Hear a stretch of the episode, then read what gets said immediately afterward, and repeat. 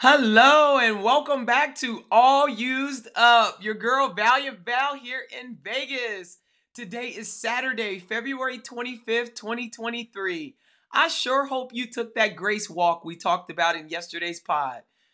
Filthy and guilty. Oh, let me say it one more time for my family members and friends behind bars.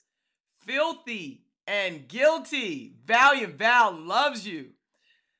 That's the name I'm calling the prison ministry the Lord has blessed me with. It's so special. As I have stated on podcasts before, these folks may be the truly free amongst us all. These human doings are on fire for the Lord. I am convinced is why Paul's writings were so effective. To be behind bars offers a perspective that many of us will never know. However, clearly, through Paul's writings, we learn that a level we learn of a level of dedication and commitment that it takes to stay the course. Family, we are all filthy and guilty in some ways, and some may have simply not been convicted by it in the physical or in the spiritual. We are all filthy and guilty. 5.5 ways the Lord uses our filthy and guilty to make us better after all, he specializes in making crooked roads straight. Number one, he convicts our heart when we do wrong.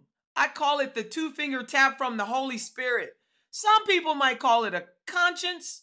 Number two, he calls us to repent for those wrongs.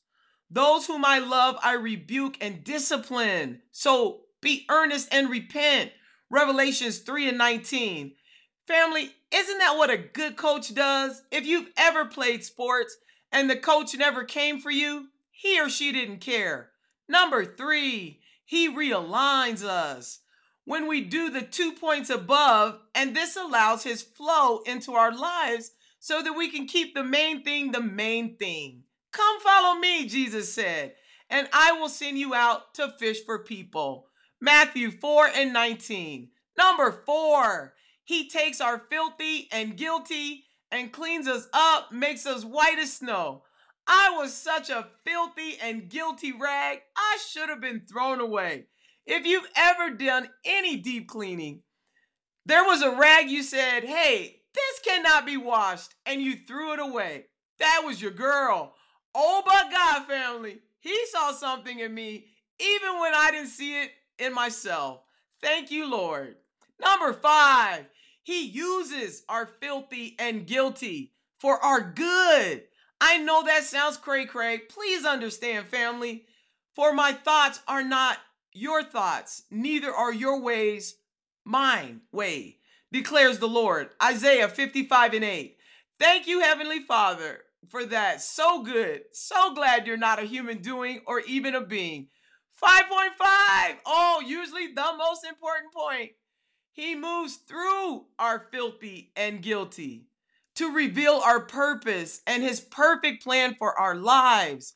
For I know the plans I have for you, declares the Lord plans to prosper you and not to harm you, plans to give you hope and a future.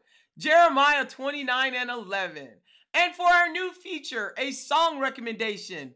Never would have made it, Marvin Sapp. If this song doesn't touch you, check your pulse. I'm going to leave a link for Securus in the podcast notes.